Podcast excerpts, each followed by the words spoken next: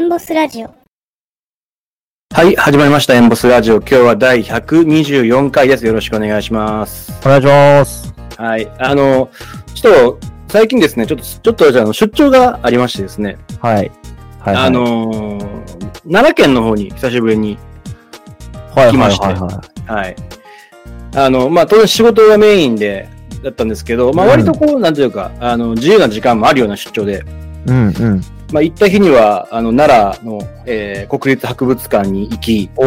はい、はい、はい、で、二日目には、あの、幸福寺の、はい。はい、はい、はい。すえー国宝館と東大寺に行き、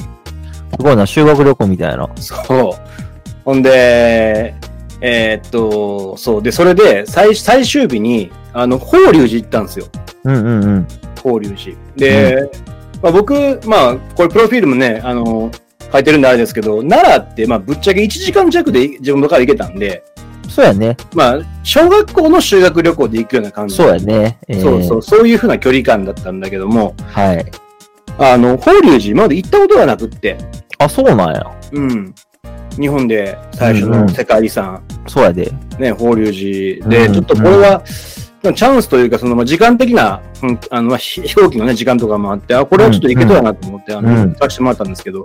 まあ、大雨の中ですね、うん。あ、そ観う光。客も全然おらなくて、まあ、ある意味よかったじゃんゆっくり見れて。そうそうそうそう。んで、もう、そこのあの、まあ、やっぱり塔であるとか、その共同の中にある仏像とかね、あの、うん。ほぼほぼ全て世界遺産という、世界遺産が全そ然うですで、よあの、国宝っていまうあ、うんそううん。そういうやつで、もう本当に、なんというか、やっぱりこう、年齢重ねていくと、こう、見え方も変わってくるというか、あの久しぶりなこう修学旅行チックなことをしてきてですね、そうやね。完全に修学旅行コースやね、それは。だいぶ心が、あの、現れました、カウトです。 よろしくお願いします。だいぶ良かったですよ、ああ、当そう時は。で、ちなみに私は、あの、昔住んでた家が、あの、奈良と京都の県境だったんで、そうだめっちねゃ賢。明ですね。はい。どうも、春日です。はい。えー、皆さん知ってますかクレイジージャーニー放送再開になっていうのはご存知でしょうかもうだいぶ前からやってますね。いや、この、今回のあの、洞窟探検のやつがちょっと面白すぎたっていう。いや、あれね、僕も見たよ。いやあれちょっとやばいな。あれはエグかったね。いや、あの、なんかさ、こう、ロマンがあるよね。うん。ロマンがあるというか、なんというか、あの人の尖り方すごかったようね。ん、そう、キャラクターもそうやしさ、なんか底抜けに明明るくさ、楽しいことやっててさ、うんそれが全て世界初なわけじゃないですか、あれって基そう本的そにうね。そうそう。で、それは今回、やっぱその前回と違って、スタッフが来るがちゃんとついて、いい、いいカメラで撮ってるからか、やっぱ映像もすごいこう、神秘的だし、うん。やっぱあの番組面白いなーっていう。これ復活してからもそうやけど、あの番組だいぶ尖り散らかしてるよね。やっぱ面白いよ、でもやっぱ。ねうん、すごい面白いし、まああんま詳細な内容はあれですけど、うん、やっぱ面白いなーと思って。そうですね。うん、なんかこう、エネルギーもらえますよね、本当うに。ん。まあ、ぜひ気になる人はあの TVer で見てもらって。 TVer で多分今、昨日、昨日ちょうど、昨日ちょうど終わったんで TVer で多そ分う。。まあ、ただ、このラジオは、おそらくその、あの、我々が見た回そうかだねら数えると、多分3回後ぐらいにならないと見あれないそんうですね。ちょうど昨日あったんですよ。面白かったんですよ、それが。でも、多すごい楽しみ分、公やったんで開、公開した日の夜に、その、まあ、最新のクレイジージャーニーあそうですね。やってますね。はい。面白いですよ、非常に。興味ある人は見ていただいて。はい。ということで、はいよろしいでしょうかいいですよ。よろしくお願いします、今よ週もろ。しくお願いします。はい。はい、ということで、えっと、前回ですね、あの、まあ、帰ってきた最後の SPD ことくしの話そうを、ですね。2年ぶりりの登場で、うんはい。聞かせていただきまして、面あの白まかあったこれですかね。らは、その、以前出演してくれた、まあ、リバイバルも、あの、どんどん入れてくよというふうな話をしてたんですけれども、えー今日は新しい方を呼んでいます。ということで、本日のゲストさん、自己紹介をよろしくお願いします。はい。えー、はじめまして、こんばんは。えっ、と、小山良太郎と申します。もうこれ自己紹介完全にしちゃって。はい、大丈夫ですよ。はい、大丈は夫です。ありがとうございます。えっ、と、福岡県出身で、えっ、とですね、まだ高校まで福岡にいたんですけども、大学は皆さんと同じく筑波大学に行きまして、2016年入学の社会国際学部の社会学部にえー入りまして、最終的に経済学専攻だったんですけども、まあ、大学4年間のハイライトとするならば、あの、大会のサッカー部でサッカーをやっておりですね、まあ、同時にか交換留学でアメリカに行き、その後大学院進でイギリスに行き、今は商社で働いていると、そういった経歴になります。はいこんなところで、よろしくお願いしますはい、よろしくお願いします。ありがとうございます。ということで、ありがとう本日は小山くんに来てもらいました。今、2016年入学って、はそいうなんです2016年いや2016年僕、ドクターに進学した年なんやけど、だっかてら感じです僕が 卒最後の年ですね、筑波大学。うんいや、やっぱなんかこうやって来てもらうと、なんかすごくこう自分が もう年取ったなっていうのは。いや、本当ね、そうだかだらねそういう意味では、あ本当にの、りょうたろうは僕の大学のサッカーの後輩になるんですけども、はいはいはいはい。あの、なかなかこんだけ離れてると、在学中には縁はなかったんですが、まあ、たまたま就職活動のタイミングで OB 訪問ということで、うんまあ、お会いしたの。が初めましてして、その後、あ、その時はイギリスにいて、僕は中国にいたんですけど、うん。まあ、その後いろいろ変遷を経て、えー今年から社会人1年目が、もうあとすちょっとで終わるみたいな状況ですかね。そうですね。もうちょっとで社会人1年目が終わります。どうですかこの1年目、社会人生活1年目をちょっとさざっくり振り返っていただくと、どんな1年間でしたかそうですね。あの、まあなんか、モラトリアムが長すぎて、大学院も行ったので、モラトリアムが長くて、すごく社会人になりたいっていう気持ちがあったのを今覚えてるんですけども、まあいはざい社会人になると、やっぱりお仕事大変だ なと。なんか今までの総括かなと思ってまあ、すそうか。大学院、文系で大学院に行っちゃってるから、どっちかっていうと同期はもう2年目、3年目を迎えてるような感じなのかな大学の入学した時の同期っていうと。そうですね。あの、妊娠してる同期はほとんどいないかなと思います。あ、そうなんや。はい。はあ、だったら、こう、なおのこと周りはみんな働いてる中、一人イギリスにいた自分からすると早く追いつきたいみたいなところはあったのかなそうですね。なんか、半分モラトリアムエンジョイしながら、半分は、なんか自分でお金を稼いで自立してるみんなの姿を見て、うん羨ましいなというか、焦りのような気持ちはありましたね。なるほどね。で、実際でも1年目っていうことだから、まだまだこう、研修っていうような印象が強いのか、それとももう結構、えっと、部署に配属されてバリバリ仕事始めたのかっていうと、どんな様子なんですかもうバリバリの方が近しいですかね。あの、研修はもちろん最初はあったんですけども、まあ全体研修はもう2週間ぐらいで終わって、そこからは配属うんされて、まあ OJT っていうことで、まあ研修に近しい側面ももちろんあるんですけど、うん。まあ、割とこう自由にさせてもらってるというか、バリバリやってっていう、そういった感じですかね。ちなみに、まあ、扱ってる商品とか商材とか、もし言える範囲で構わないんですけど、どういった関連のおものを、あの、まあ、商社でお勤めってことなんですけど、扱っておられるんですかえっと、一応、化石燃料なんですけど、あの、うん天然ガスと LNG はい。を扱っていて、はいあの、アメリカにある、その LNG の輸出プロジェクトっていうのをはい。担当してます。なるほど。じゃあ、インフラ、エネルギー関係ですね。そうですね。これ、あれですね、過去出ていただいた、あのー、ごつぼしろうさんと同じ領域ですね、エネルギーっていうのは。そうですね。ああの、シロさんの話、シロさんの話、そうですね。そこ、その辺も少し話してましたもんね。はい、そうですね。エネエネルルギギーー関関係うで、んバルうんトうんのあの辺に、あの、言い張ったっていう方が過去出られました。実際そのエネルギー関連のところは、本人的にはそこの辺やりたかったなっていうのがあったのそれとも、入ったらそこだったっていう感じあの、入りたくて、あの、うんそこやりたくて来たので、結構ピンポイントの配属ですね。うん。あエネルギーうんっていうよりも、もう天然ガスで行きたいですっていうのを、うん。配属面談のさらに前のもうう、ん面接の時からずっと言ってたので、ごいな。そこは、いいですね。なんかちょっと就活っぽくな、の質問っぽくなっちゃって申し訳ないけ ど、なんでそこにこう思いがあったのあのーまあエネルギーに興味が昔からあったってわけでは全然ないんですけど、うんやっぱり、まあ、海外を、まあアメリカ、イギリスいる中で、まあ日本との大きな違いって、やっぱり、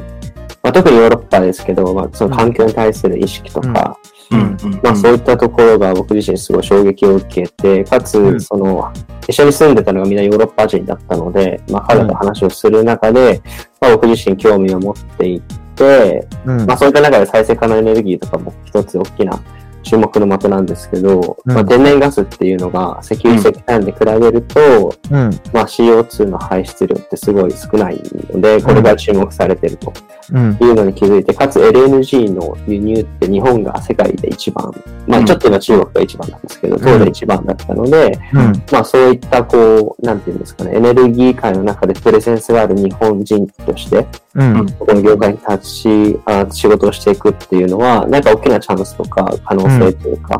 ご自分が成長できるっていう意味ではいいんじゃないかっていうのが、なるほど大き。な理由でしたね。おー、なんか、すごくこう、まあヨーロッパのね、環境意識の高さっていうのは僕や川瀬さんも現地行ったことあるんで、イメージ湧く部分ありますけど、実際じゃあ希望通りの配属っていうことですけど、じゃあ毎日仕事は、まあ大変っていう言葉ありましたけど、楽しくやれてる感じですかそれともやっぱ、えーっと、思ってたことと現実は違ったみたいなので言うと、うんどんな感じですかね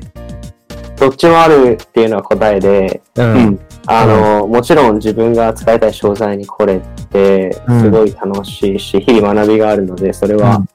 あの、プラスになってる部分なんですけど、うん。一方で、プロジェクト自体とてつもなく大きいので、うん1年目の一番本当に僕より下なんていないわけで、 そうやね。僕が、まあ言ったらプロジェプロジェクトの一番小さな歯車なので、うん。まあ自分がやってることが最終的にどこに繋がってるのかっていうのを意識するように心がけてますけど、うん。まあ雑務というか、うん何のためにやってんだろうこれっていうような業務も一方であるので、そこは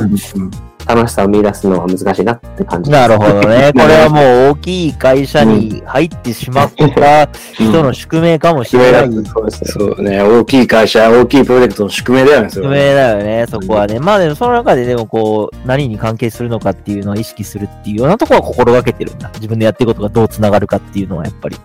そうですね。なんか大義とかそんなものではないんですけど、うん。まあ、これをやるからこうつながって最終的にこうなってんだみたいなのはうんうん意識してないと、うん。まあ自分の学びにつながらないのもそうですし、うん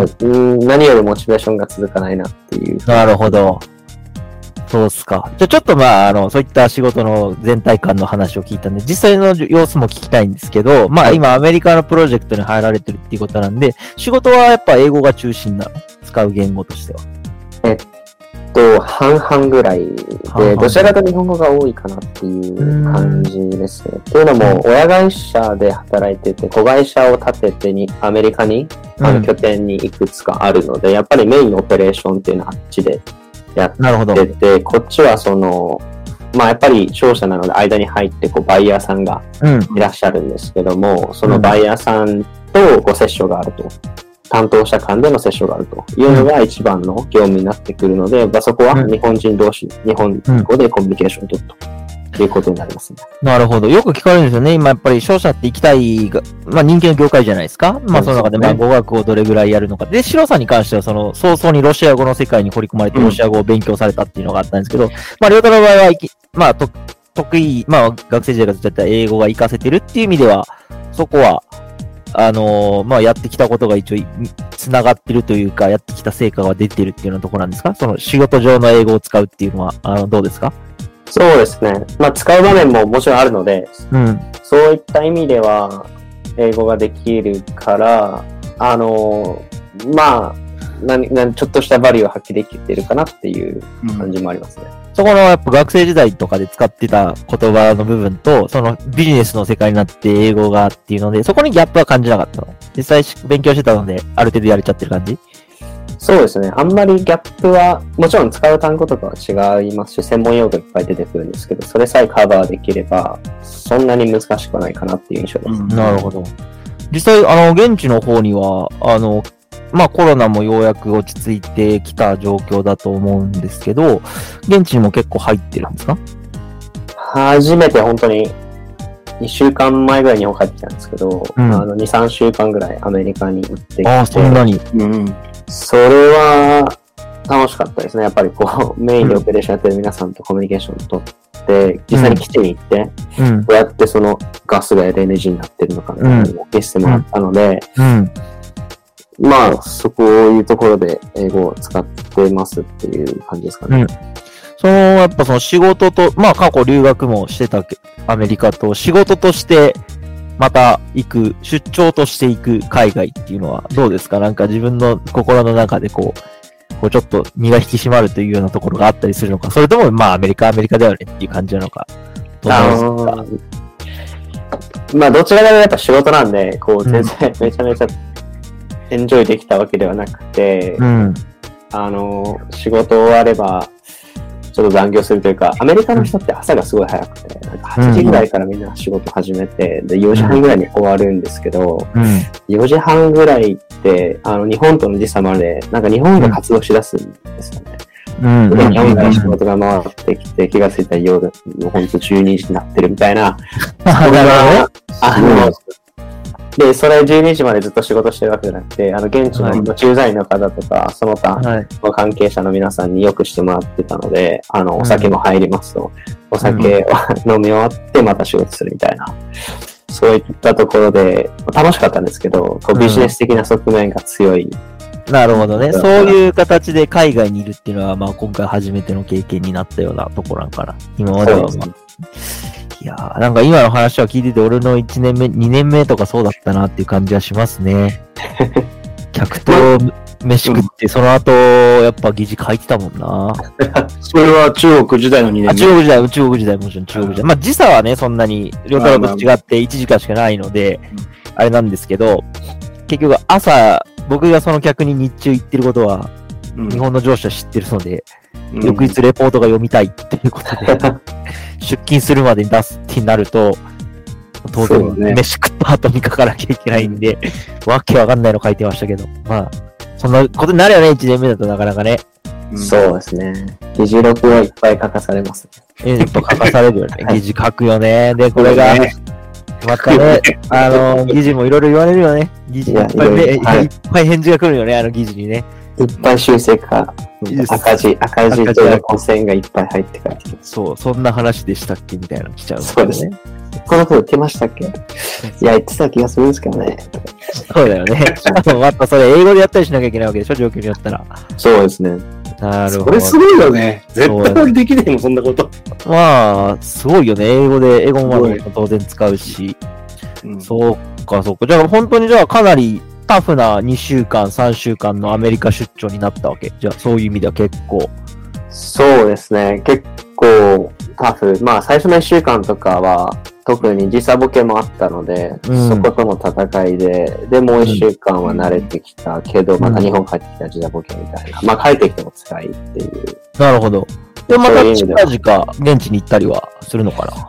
そういうことは多分ないと思いますね。なるほどあの、僕がいる、その、チームうん。で、大きなそのプロジェクター扱ってる LINE っていうのがあるんですけど、まあ LINE はいがあれば、もう一つ LINE があって、そっちはどちらかというと、その、トレードをやってて、LNG はいはいって、まあリード性あんまないんですけど、はいうん一応トレードがあって、そういうところだと、やっぱりこう、バイヤーさんといろいろ話をすると対面で会話しないといけないので、うん。海外に行く機会って結構不定期で現れるっていうことあり得るんですけど、僕はもうその長期のプロジェクトをやってるので、うん。あの、多分年一こういった機会があるかないかっていうぐらない。るほどね。はい。そっかそっか。いやーなんか、商社マンとしてバリバリやられてるけど。ちょっとあとさ、これ、個人的に俺も同じ状況かなと思って、ジョータロに聞きたいんだけど、うんあのー新卒で入るわけじゃないですか。文系の新卒で。うんうんで、引率でしょはい。そうすると当然年齢的にさ、同期と3つぐらい離れてるわけじゃないですか。あその同期の関係どうだった俺同期結の構そこがいろいろあったんだよね。先輩、そうなんですか、そっ3か。つ先輩になるわけよ。あ、なるほなるほど。うん、だから結構同期やのにさん付けだったりするやつとか結構いた。ど。まあ俺のキャラもあったのかもしれないんだけど、結構ねそ、れそれはそうやろ。そういういじられ方をしてたのよ。で、まああの、うちの場合は、僕の前職の場合はエンジニアもいるんで、エンジニアはほぼイントトなんだけど、うん文系がほぼ学卒しかいないから、なんか結なるほ構どね、3つ違いと同期になるっていう感じなんだけど、両方同期との関係とかどうですか同期との関係は僕はいいと思ってて、はいい、どうですかね年齢はもちろん、あの、2個下、3個下もいるのかないますね。うん。いるんですけど、あんまりみんな意識してないというか、うん。一方なんか肌感、ストレートで入ってきてる人ってあんまいないのかなっていう印象であ、、そうなんだ。割とみんな1年間交換留学行ってましたとか、うん。うんうんうんあの、コロナ禍だったんで行きたかったんだけど、結局行けなくて1年間遅れて入ってきましたみたいなうん。人もいるので、なんなら、あの、僕と同じ96年生まれ、うん。あ同期100人ぐらいいるんですけど、うん100分の5ぐらいは僕あ、含めてそうなんだ。いますし、なんなら上もいますね。あじゃあ結構じゃあ、同期の中でバックグラウンドも結構バラバラなんだ。バックグラウンドは、まあでも、やっぱ俗に言うその体育会系、うん理系院卒、海外っていうのには大まか分かれるかなっていう印象なんですけど、うん。それぞれ、まあ面白いストーリーがあって、うん。なんかストレートで入ってきてない人っていっぱいいるなっていう、なるほどそんな感じですね。いや、ちょっと気になったんですよ。僕は、明らかに全員後輩が、そうだよね。そういう。そうやっていじられてたんで、僕は。いやあなんか、その話聞けすごい面白いなと思ったのがお僕の場合さ、まあ、就職した会社が会社だからさ、まあそうだよね。圧倒的に年下だから。まあそりゃ、やっぱそこはある。それもちろん配属されたら多分俺もリョドラも当然部署では一番下なんだよ。うん同期いないしね。まあ、いるけど、同い期はなかなかいないよね。ないから同じプロね。ジェクトとかには。うんそうっすか。なるほどね。話がなんかね、すごいね、僕は、勝者の人の話、それこそあの、まあ、四郎さんの話はね、ちょっとまあ、メインがそっちじゃなかったから。そうやね。シロさんも辞めちゃってたからね、その時そうはそうね。そう。だからあれだったけど、なんかこう、いかにもな感じの話聞けて、すごく僕はね、まあ聞いてばっかだったけど、すごく面白かった。面白いですね。はい。ということです。まあいい感じの時間になってきましたので、えっと、まあ1話目というかこの辺りで終わりにして、次ですね、あの、まあ自己紹介のところでも話があって、まああの、マスターの方は海外に行ったのかなってところだったんですけど、まあ、学部というか、あの、が学部が、まあ、筑波でってことなんですけど、いつもみんなに聞いてる、なんで筑波来たんっていう、その筑波に来た、あの、きっかけ、あるいは、まあ、その意識し始めたなんかエピソードとか、そういったところを次回は聞いていこうかなというふうに思っております。はい。はい。ということでですね、えー、まあ、この辺りで本日のエンボスラジオをお別れしたいと思うんですけれども、あの、エンボスラジオでは、あの、引き続き皆さんからの応援を、えー心から、心から お待ちしております。あの、ちょっとずつ、じわじわと、あのーうん登録者数増えてる、増めえてるっんですちよゃじわじわ増えてるよね。めっちゃじわじわ増えてる。どっかでブレイクスルーがね、来るかなと思うんですけど、どうでしょうね。あのー続けるって大事だなって思いますね、本当にね。そう、いや、本当にそうで、ちょっとまあ、あの、システム裏側変えるとかって言いながら、まあ、一応もうそろそろ年度変わるぐらいで入れ替えというか、僕がちょっとなかなか時間取れてないだけなんですけど、あの、うまくまたシステムをしっかり組んで回そうと思ってますので、あの、我々の励みになりますので、チャンネル登録と高評価と、それから布教活動をぜひお願いします。ということで、え第124回のエンボスラジオ今回でお別れしたいと思います。どうもありがとうございました。ありがとうございました。りがとうございました。